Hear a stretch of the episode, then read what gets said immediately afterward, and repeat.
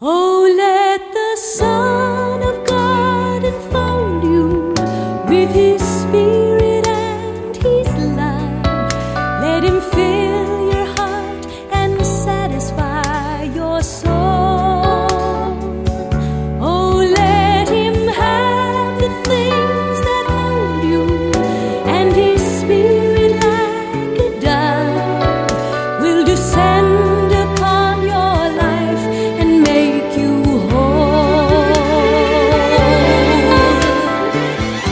Welcome to the Word for Today, featuring the Bible teaching of Pastor Chuck Smith, founder of the Calvary Chapel Movement. This in depth one hour radio broadcast features a verse by verse study through the entire Bible, as originally taught by Pastor Chuck. Our study today picks up in the book of John, chapter 3, verse 14, as we follow along with today's lesson.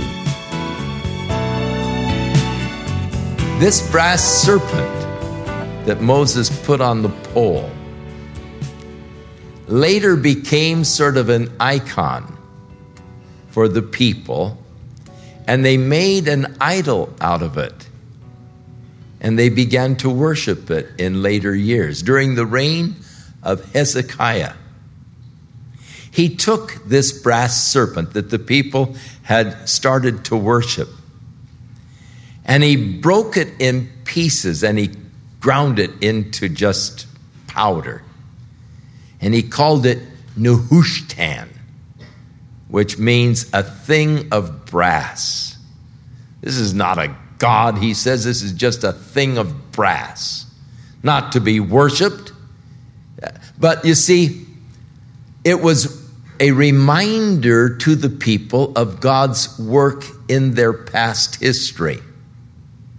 But whenever you begin to worship the relics that remind you of God's work in past history, it's a sign that you have lost an awful lot. You have lost the consciousness of the presence of God in your life today, and you're reaching back to try to find something that will stir some kind of spiritual warmth. Uh, you know, it's, it's like a person finding a piece of the old canvas tent we used to have and saying, Oh, remember the good old tent days, you know. And, and framing it, you know, and, and setting it up. And it, it, because it sort of reminds us of, of those days, you know, you forget an awful lot how the stinky those heaters were and how, how cold the nights could get and that kind of thing. But, you know, uh, it, it's just when people are, are pulling from the past, the relics of the past, to remind them of what God had done. I'm not interested in what God has done in your life 25 years ago. I'm interested in what He's doing tonight. Unless your past experiences have been translated into the present relationship, they are not valid. They're of no value. What God is doing tonight is what's vital and what's important. And what God is going to do for us this next week as we just open our hearts to Him and as we seek Him and as we follow after Him. It isn't looking back with fondness at the past, it's looking ahead to what God wants to do tonight if we will just but let Him. The work that God desires to do now in us. And so, as Paul the Apostle said, those things which were gained to me, I counted loss for the excellency of the knowledge of Jesus Christ for whom I suffered the loss of all things, but count them but refuse that I may know him. Notice, I counted them loss. He's talking about an experience he had 30 years ago. But then he brings it up to date and he said, I do count them. It, it, I still, you know, tonight, it, it's still true. For I want to know him, he said, and the power of his resurrection, being made conformable and the fellowship of his suffering be made conformable unto his death, even the death of the cross. So I don't count myself, he said, to have apprehended, but this is what I'm doing. Forgetting those things which are behind and reaching forth to those things which are before. And that should always be the case. Past is past. It's only valuable as it has an effect upon me now. The future is ahead of us. That's where we look. Forgetting those things which are behind and now reaching forth to those things which are before. I'm pressing towards the mark. for the prize of the high calling of God in Christ Jesus. So, the process, looking by faith at the cross of Jesus, seeing that God there judged our sins. I am born again. Jesus goes on to say, For God so loved the world that he gave his only begotten Son, that whosoever believeth in him, now the gave his only begotten Son, he gave him to die upon the cross, to be lifted up, to receive the judgment of our sins. God so loved the world, he gave his only begotten Son, that whosoever believeth in him should not perish, but have everlasting life. And that is more than just a quantity of life, it is a quality of life. When the young ruler came to Jesus and said, Good master, what good thing must I do to inherit eternal life, this age abiding life? He was looking at the quality of life that he saw in Jesus. That's the thing that attracted him. Quantity of life without quality is hell. For a person to live in a comatose state, month after month, year after year, having to be fed intravenously, and, and oh, that's, that's a living hell. It isn't the quantity of life that I'm concerned with, it's the quality of life. But it's glorious to realize that this quality of life I have in Jesus is also quantity. It's going to go on forever. And that's glorious too. But it's a quality of life that we have in Jesus. God's purpose, loving purpose for you, is that you not perish because of your sin, but that you have everlasting life. And that comes by believing on Jesus. So simple. So simple that my little grandchildren, four, five, six years old, can understand it and believe in Jesus. But so profound that I, even with all of my years of study, cannot comprehend or understand it. I just know it's so. The beauty of it, because of its simplicity and at the same time so profound. And then Jesus went on to say, and I think that this is extremely important.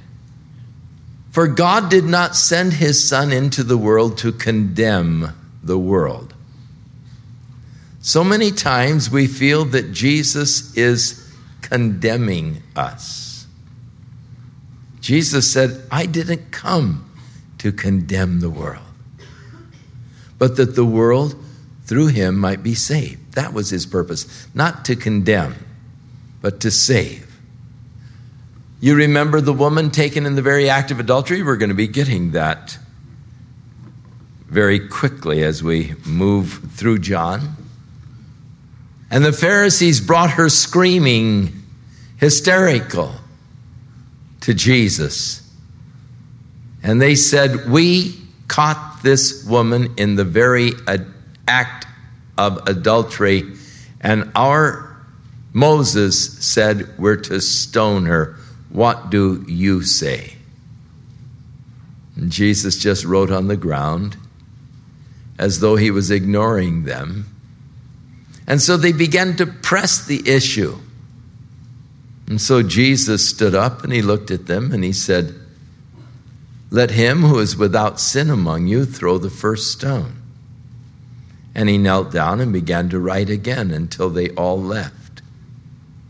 And he stood up and he said, Woman, where are those who condemn you? And she said, Well, I guess they're not here. And Jesus said, Neither do I condemn you. The beautiful words. Jesus said, I didn't come to condemn. But how is it that we are always thinking that Jesus is condemning us? How is it that we always, every time we do something wrong, we think, oh boy, here it comes, you know, that, that he's condemning us? Jesus said, No, I didn't come to condemn you, I came to save you. And he said, He who believes, and of course, that is born again. How am I born again? By believing. He who believes is not condemned. What a beautiful passage of Scripture. Oh, that we would take it to heart. Oh, that we would believe it. He that believeth is not condemned. As Paul wrote to the Romans, there is therefore now no condemnation to those that are in Christ Jesus. No condemnation to those who believe in Jesus. He that believeth is not condemned. Now, later on in the eighth chapter of Romans, Paul asks a question Who is he that condemneth? And he answers his question by not saying, Who is he that condemns, but he tells you who isn't condemning. Who is he that condemneth? And then he said, It is Christ who died, yea, rather is risen again, and is even at the right hand of the Father making intercession for you. The opposite of condemning you, he's making intercession for you. Oh, how glorious it is to be born again, to have no condemnation. How glorious it is to be in Christ Jesus, where there is no condemnation. For God did not send his Son into the world to condemn the world, but that the world through him might be saved. And he that believeth is not condemned. However, he that believeth not is condemned already, because he has not believed in the name of the only begotten Son of God. God so loved the world, he gave his only begotten Son. And he that believeth not is condemned already. In other words, Jesus said it wasn't necessary for me to condemn the world. I didn't come to condemn the world. The world was already condemned and is already condemned.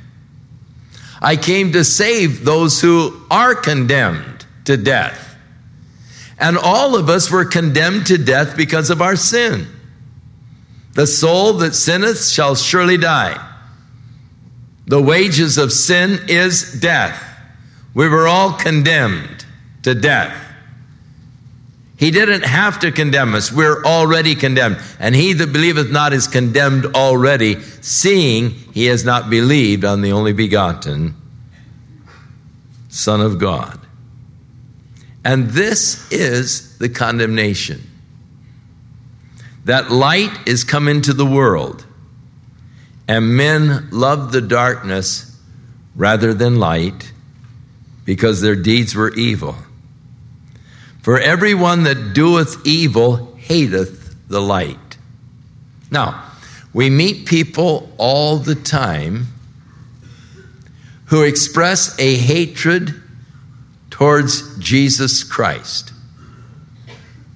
You know, the, the subject of Jesus Christ is a difficult subject to talk about with many people because they have such a hatred towards Jesus. Now, for them, it would be hard for them to explain why they feel this hatred and animosity towards Jesus. If you ask them to explain why it is that they hate Jesus so much, they would be hard pressed to explain it. It's just a spiritual thing. And they probably couldn't tell you and they surely wouldn't tell you the truth. Jesus tells you the truth. The reason why they hate him is because they love evil. And Jesus stands for that which is righteous, and that which is holy, and that which is pure. And thus, because they love evil, they hate the light. Everyone that doeth evil hateth the light, neither cometh to the light, lest his deeds should be reproved, lest he would be rebuked and all by the light, by, by the, the revealing of what he's doing. In other words, the light exposes. And thus they don't want to come to Jesus because their evil will be exposed. But Jesus said, He that doeth the truth cometh to the light, that his deeds might be made manifest, that they are wrought in God. Now, the Bible tells us if we walk in the light as he is in the light, we have fellowship one with the other as the blood of Jesus Christ is just cleansing us from all of our sins. Born again, walking in the Spirit, walking in the light, we have this whole new dimension of fellowship with God. And when man is born again, what happens is that here he is in the natural state as you were born, body and mind. But when you're born again, the Spirit comes alive, and immediately there is that connection again with God, communion with God. God is a Spirit, and they that worship Him must worship Him in spirit and in truth, and God is seeking such to worship Him.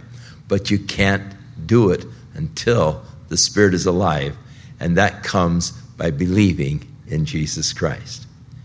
So, He didn't come to condemn, but to bring you spiritual life, to bring you light. Now, we walk in Jesus, and, and the, the works that we do, they're manifest that they are the works of God. They are that which God has done in us and that which God is doing through us. It becomes obvious that these glorious works are just God's working in and through our lives. Now, break. Verse 22. After these things, after, uh, we're through now with the conversation with Nicodemus. And after these things, Jesus came and his disciples to the land of Judea. And there he tarried with them, and they were baptizing. Now, in the next chapter, it tells us that John heard that Jesus was baptizing more people than he was. Uh, though uh, John, uh, the beloved who wrote this, said that Jesus really wasn't baptizing, but his disciples uh, were baptizing. So now he is carrying on a ministry that is similar to John the Baptist, in that he is now with his disciples. They're in the area of Judea. People are coming and are being baptized. Now, at the same time, John was also baptizing in Aenon, which was near to Salem, because there was a lot of water there. And they came and were baptized. The fact that there was a lot of water uh, no doubt indicates that the baptism was by full immersion rather than by sprinkling, because if you sprinkled, it wouldn't take a lot of water. So, um, John was not yet cast into prison. Now, it is obvious from the other Gospels that Jesus really began his full on public ministry uh, after John was put in prison. But uh, here they are now, not far from each other, both of them engaged in baptizing people. John, the end of the old economy, the last of the prophets yet the greatest. But he is the last of God's word through the prophets. God, who at sundry times and in divers manners spoke to man through the prophets, hath now spoken unto us by his only Son, whom he has made heir of all things. So now you have the end of the old and the beginning of the new. I mean, here's a little crossover here. They are both of them now ministering John, the end of the old economy, Jesus, the beginning of the new. And, and they are baptizing uh, there uh, in the area of uh, the Jordan River, there in Judea. Then there arose a question between some of John's disciples and the Jews about purifying. And of course, uh, there were just an awful lot of laws in the Jews concerning purifying.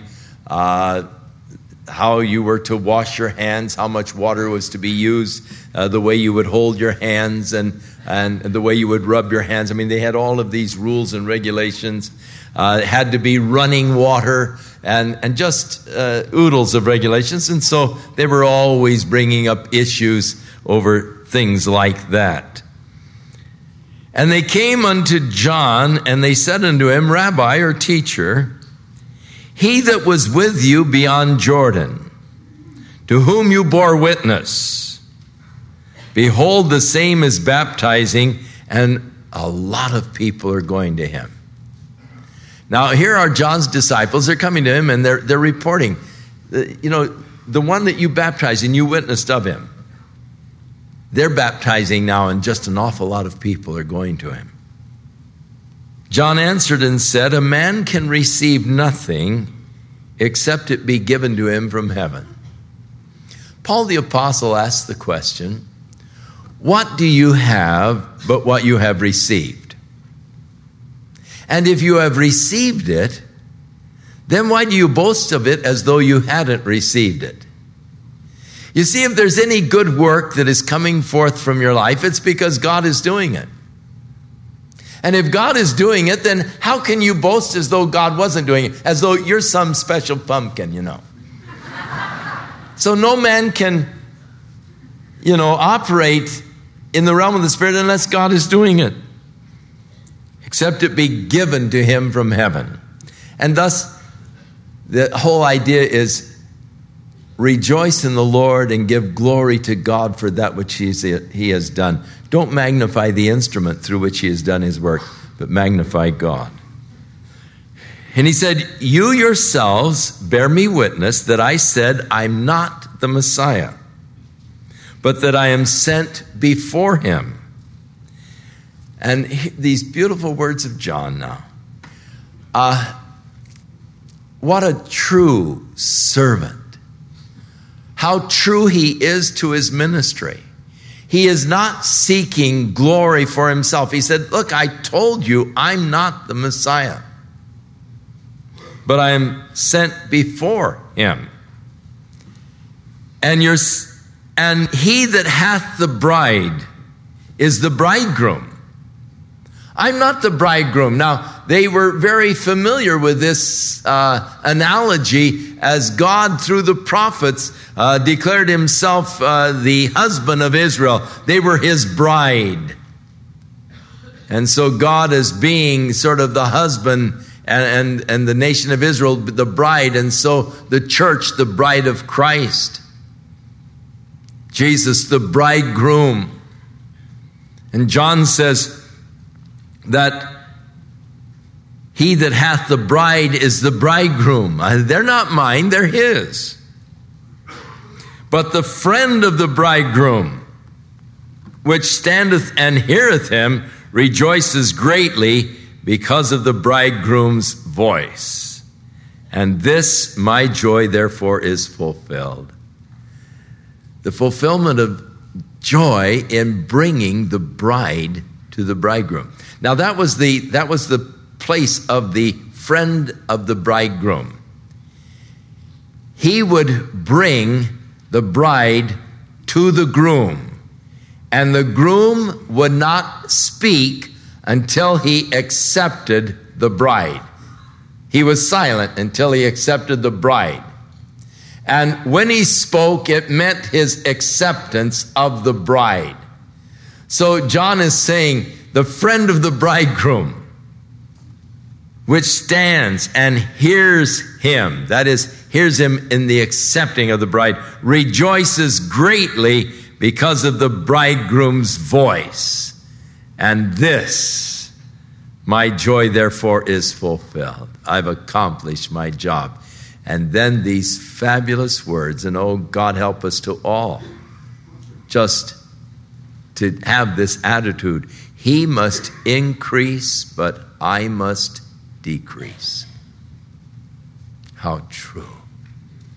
He must increase, John's not looking for a place for his mission is fulfilled. His joy is fulfilled when Christ is honored, when Christ is glorified. And that should be true in each of our lives, especially those who are serving the Lord. The great joy comes when Jesus is honored, when Jesus is glorified, for he must increase and I must decrease. Now, that is the witness of John the Baptist concerning Jesus. And as we pointed out, John in this gospel is seeking to prove that Jesus is the Messiah. That by proving that to you, you will come to believe that truth and thus have the eternal life that comes through Jesus Christ. And thus he is picking out certain witnesses to bear witness of the truth of Jesus Christ, John being one of those witnesses. He is picking out incidents from the life of Christ, miracles and all, that again prove that Jesus is the Messiah. And throughout this book, he will be presenting proofs by the works of Jesus and proofs by the various witnesses that that Jesus is indeed the Messiah, the Son of God. We have the witness now of John the Baptist. Beginning with verse 31, there are two fields of thought as to the authorship. There are some that believe that John the Baptist is still talking and that John the Beloved is recording the words of John the Baptist. But there are others who believe that uh, John's last words were, He must increase and I must decrease. And if those were his last words, what beautiful last words uh, to come forth from a person's ministry. You know, I've accomplished my purpose. I've brought the bride to the groom. I've heard his voice. My joy is complete. I've accomplished, you know, that, that call of God. And now he must increase, I must decrease. So that John the author of the book then records these things He that cometh from above is above all. Now, Jesus, uh, remember, talked to Nicodemus about uh, that uh, no man ascends up to heaven, but he that came down from heaven, even the Son of Man which is in heaven. So, he that cometh from above. Notice it's, it's uh, a present tense. It isn't a past. He who came. No, with Jesus, the eternal God, it's, he's always coming from above, is above all. And he that is of the earth is earthly and speaks of the earth. And he that cometh from heaven is above all. And what he hath seen and heard, that he testifieth, and no man receives his testimony. Uh, basically, Jesus said this to Nicodemus uh, that uh, you have not believed. I, I've told you of heavenly things and you believe not. He that hath received his testimony hath set to his seal that God is true. Having received the witness of Jesus, having believed the testimony of Jesus, we attest to it that God is true. For he whom God hath sent speaks the words of God. For God giveth not the Spirit by measure unto him. In other words, he had the fullness of the Spirit. It wasn't given to Jesus by measure, it wasn't just sort of measured out, but the fullness of the Spirit. And thus, he speaks God's word to us. Jesus said, The words that I speak, they are life. The Father loveth the Son, and hath given all things into his hand. In Psalm 1, we have the Father speaking to the Son, saying, Ask of me, and I will give to you the heathen for thine inheritance, and the uttermost parts of the earth for thy possession. We read in Philippians, God has highly exalted him, given him a name that is above every name, that at the name of Jesus every knee shall bow and every tongue shall confess that Jesus Christ is Lord to the glory of God the Father. God has given all things unto his Son. He loves the Son. And he that believeth on the Son hath everlasting life. That's just straight, plain as you can get. If you believe on Jesus Christ, the Son of God, you have everlasting life. And he that believeth not the Son shall not see life. You'll never know what spiritual life is. You are dead in your trespasses and sins.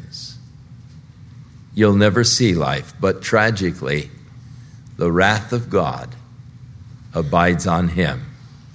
As we read in the book of Hebrews, there awaits that certain fearful, fiery indignation of the wrath of God, whereby he will devour his adversaries.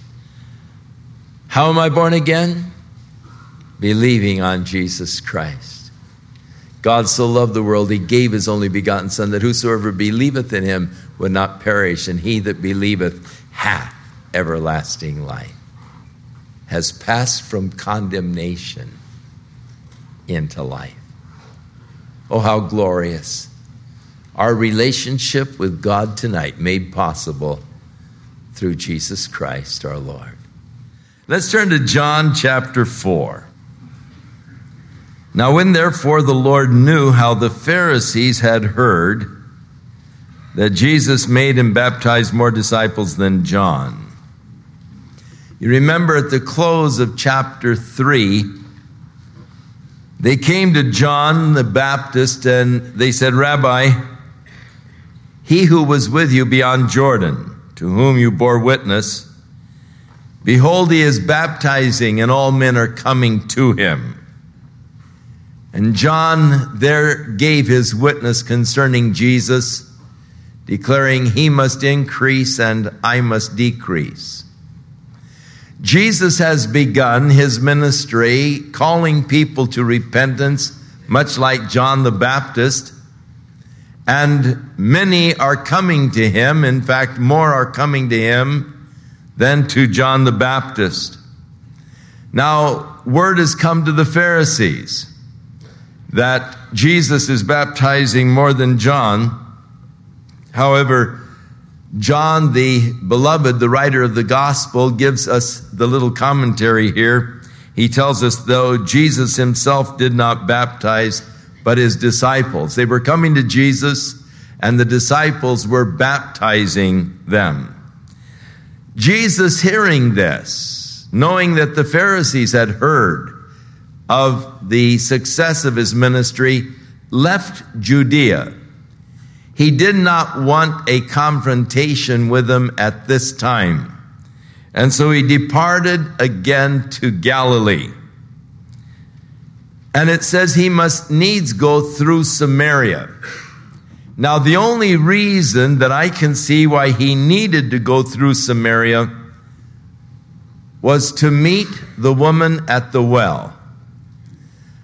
Going through Samaria from Judea to Galilee was not the normal route that the Jews took because of the tremendous animosity that existed between the Jews and the Samaritans.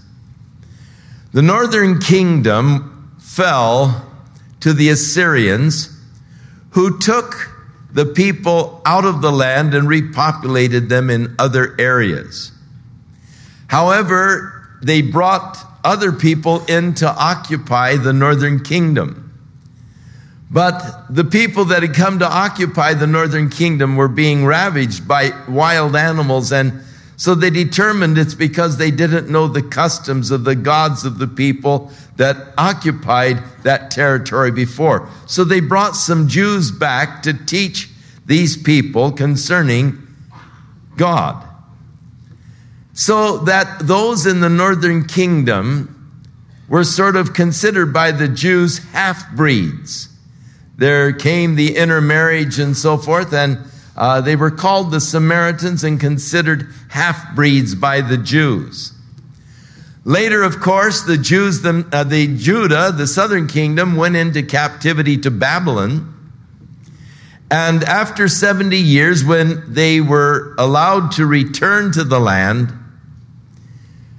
as they started the rebuilding of the temple, those from the northern kingdom came down to help them, offered their help in the rebuilding of the temple. But because they were considered half breeds, because of the intermarriage and the mixtures, they refused their help, and that created a deep animosity that never ended the animosity between the Samaritans and the Jews. The Samaritans felt snubbed because their offer to help was rejected. And so they began setting up Mount Gerizim as the place of worship. And they began to develop their traditions. They began to say that Mount Gerizim was the true site of the temple that Abraham, when he offered Isaac, actually offered him on Mount Gerizim, not on Moriah in Jerusalem. And they began their sacrifices on Mount Gerizim. To the present day, the Samaritans still offer animal sacrifices on Mount Gerizim. There are only about 200 Samaritans left. And there has been so much intermarriage that most of them are imbecilic. But they are about to pass off the scene, uh, but they still exist to the present day, and at Passover still offer a Passover lamb on Mount Gerizim.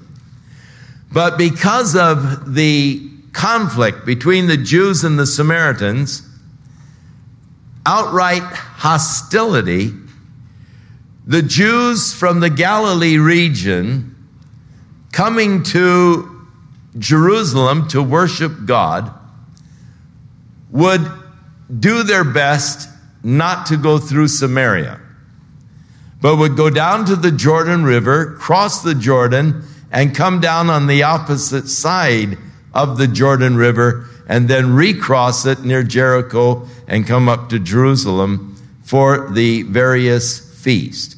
And going back to Galilee, they would go the same way. So to go through Samaria was unusual. And the fact that it said he must needs go through Samaria, the only reason why he must needs would be to have a meeting with this woman of Samaria who was thirsty for living water. And so they came to the city of Samaria, which is called Sychar. Today it's called Shechem.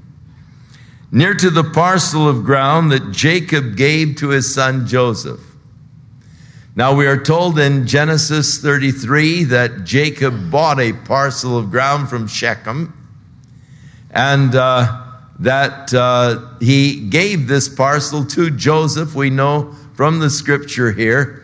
And Joseph, when he died in Egypt, made commandments concerning his bones.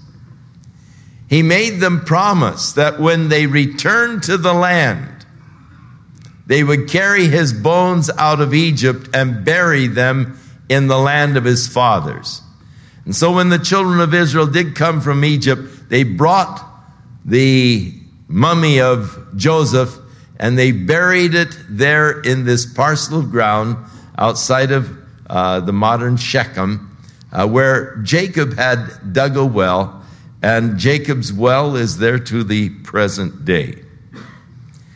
Now, Jacob's well was there, and Jesus, therefore, being wearied with his journey, sat thus on the well. The wells usually had a uh, rock around them about 24 inches high, and the rock had a hole in the center of it in which they would let their buckets down into the well. Uh, it was to protect people from just falling in the well. And, and so the, the well was surrounded by the rock about 24 inches high. You can, of course, see it today. Uh, the well there, you have to go down into a uh, lower room to see Jacob's well, but uh, Jesus was sitting on the side of the well, wearied with his journey. And the Word was made flesh and dwelt among us. And so the human aspect of the nature of Jesus wearied with the journey. Uh, and it was about the sixth hour.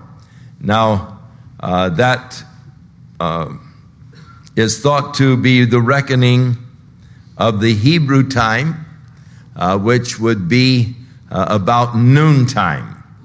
Uh, the Romans sort of reckoned from noon, so if it were Roman time, it would be six in the evening. But, uh, uh, you know, who knows? It's a matter of choice. Whatever you would like, whatever fits, whatever you are comfortable with, take it. Because uh, it really doesn't make any difference, does it? And there came, but theologians, they get in, you know, they write books on this kind of stuff. There cometh a woman of Samaria to draw water. And Jesus saith unto her, Give me a drink. For his disciples were gone away in the city to buy meat. Now, John's writing is interesting because all the way through, as John is writing, he, he makes his own little commentary. You see, he has written the account many years after the fact. And, and thus, he sort of adds his own little commentary as he writes. And so uh, he, he adds here, For the disciples were gone away into the city to buy meat. Then saith the woman of Samaria unto him, How is it that you, being a Jew, ask a drink of me, which am a woman of Samaria?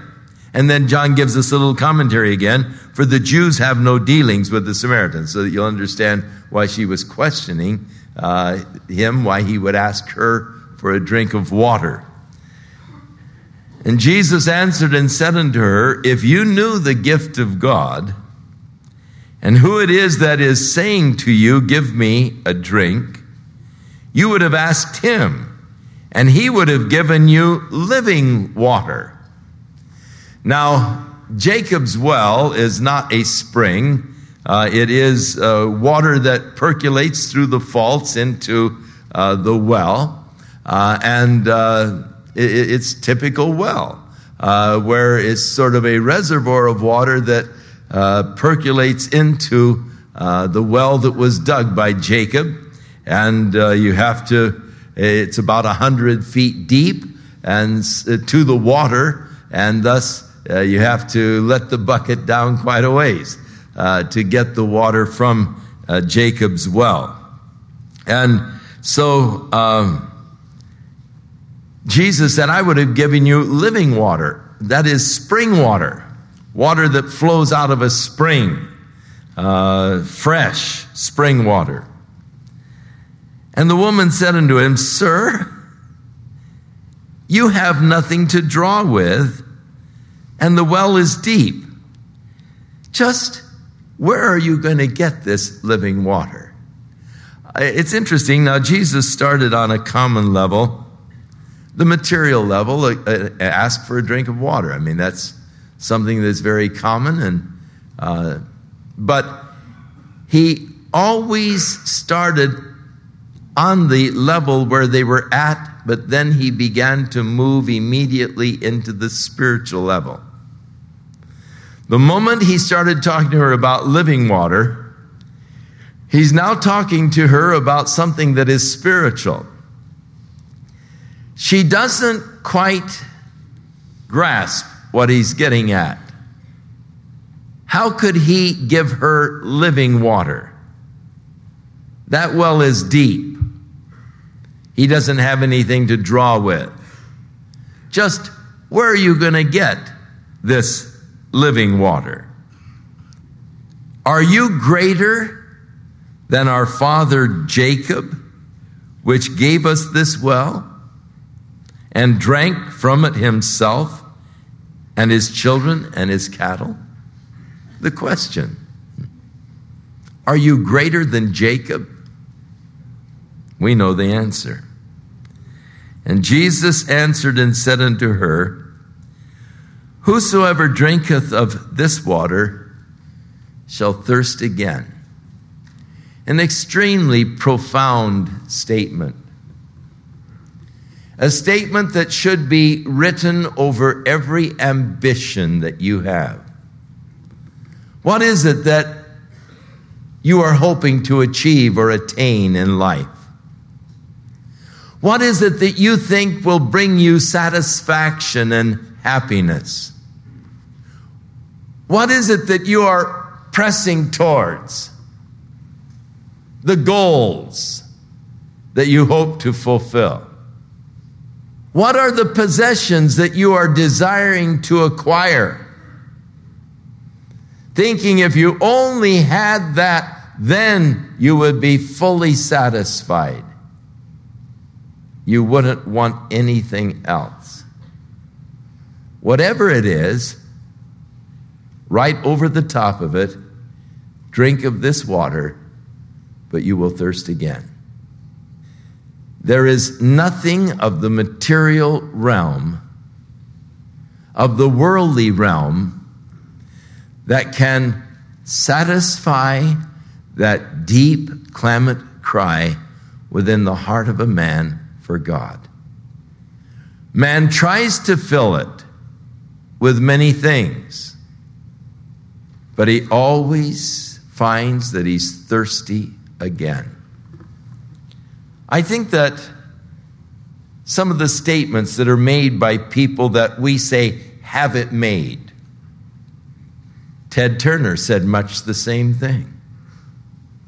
It's the excitement of the pursuit. But the achievement is disappointing. Success really doesn't mean much to the person who has achieved it. It only means a lot to those who are seeking to achieve it because they're in the quest, they're in the pursuit. But there's disappointment when you finally achieve because it doesn't satisfy, it doesn't fill the void like you were hoping that it would. Drink of this water, Jesus said, you will thirst again. But whosoever drinks of the water that I shall give him shall never thirst. But the water that I shall give him shall be in him a well of water springing up into everlasting life. Interesting. Now he's fully into the spiritual level, and I think that she, at this point, thinks that he's putting her on. He's an interesting fellow. Can't quite figure him out. This is the little gal who had men all figured out, but this one's sort of a enigma. She can't quite figure him out. He's talking about things that she doesn't quite follow along where he's going. Water that if you drink of it, you will never thirst again, but it will be sort of like a spring, just a well of living water just springing up inside of you. And so she going to go along with him. She said unto him, Sir, give me this water that I thirst not, neither have to come here to draw water. I'll take some. And Jesus said unto her, Well, go and call your husband, and then come hither. And the woman answered and said, I have no husband.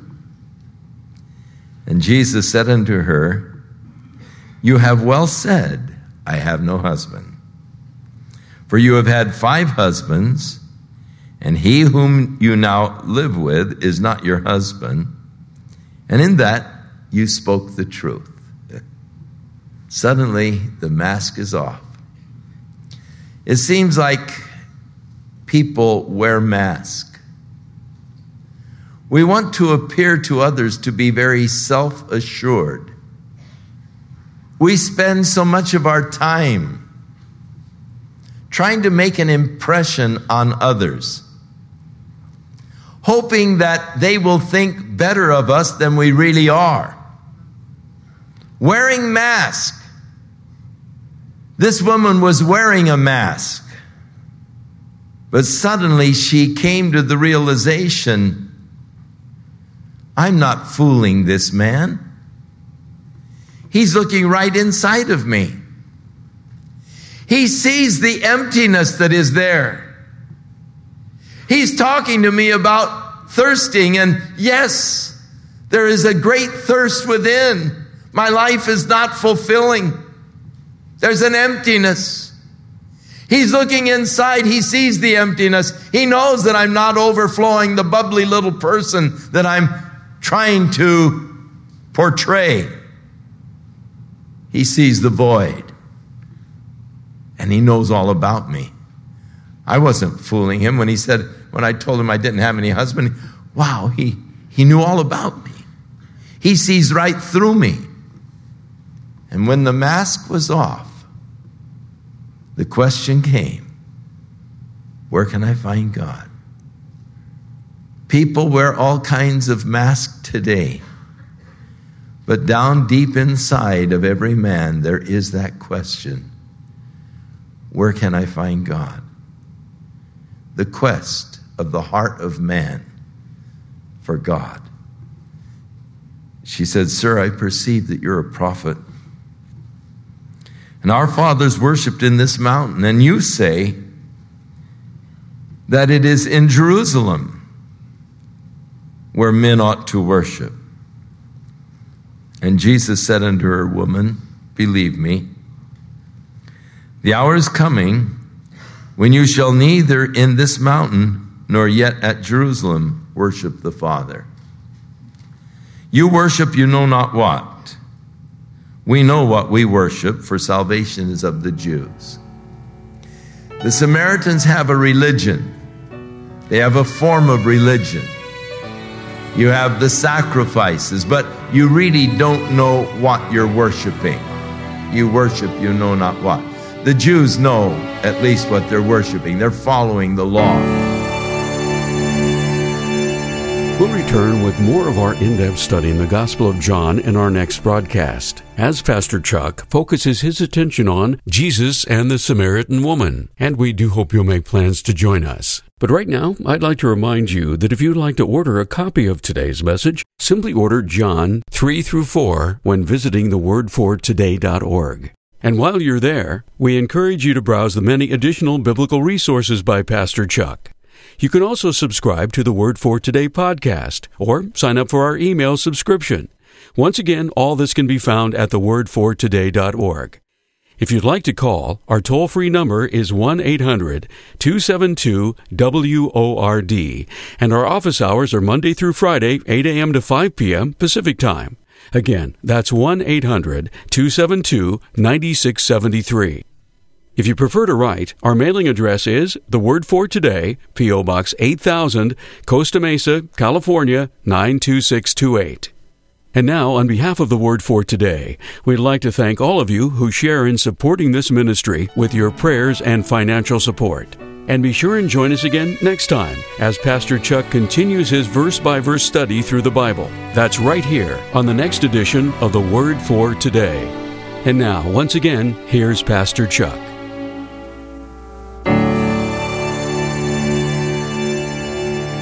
Father, we give thanks to you for these glorious, eternal truths.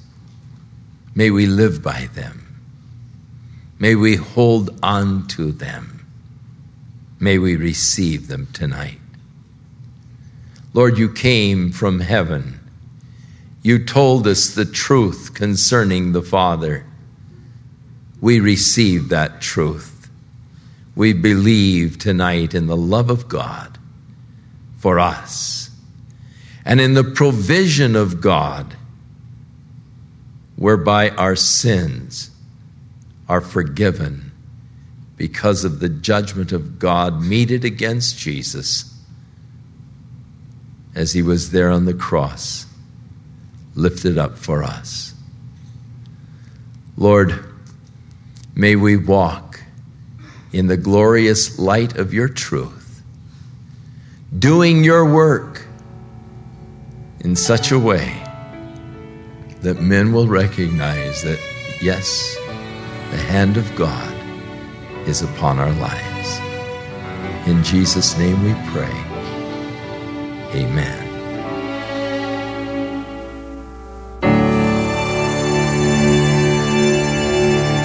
This program has been sponsored by Calvary Chapel of Costa Mesa, California.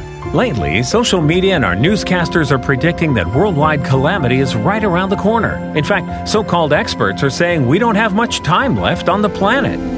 Can we really believe this? Maybe they're just trying to scare us. Everybody seems to be asking the question what is the world coming to? But as Christians, we don't need to be anxious because the answer is found in the book of Revelation. The word for today encourages our radio listeners to pick up a copy of Pastor Chuck's commentary on the book of Revelation entitled What the World is Coming to. Known for his simple teaching of the scriptures, Pastor Chuck's commentary will help every reader understand what God's plan is for the human race. Not only will this book educate you about the future, it's an excellent resource to equip you to give an answer to those who don't recognize God's coming judgment. To order your copy of What the World's Coming to by Chuck Smith in print or in digital format, please call 1 800 272 9673. Or you can order this book online at thewordfortoday.org.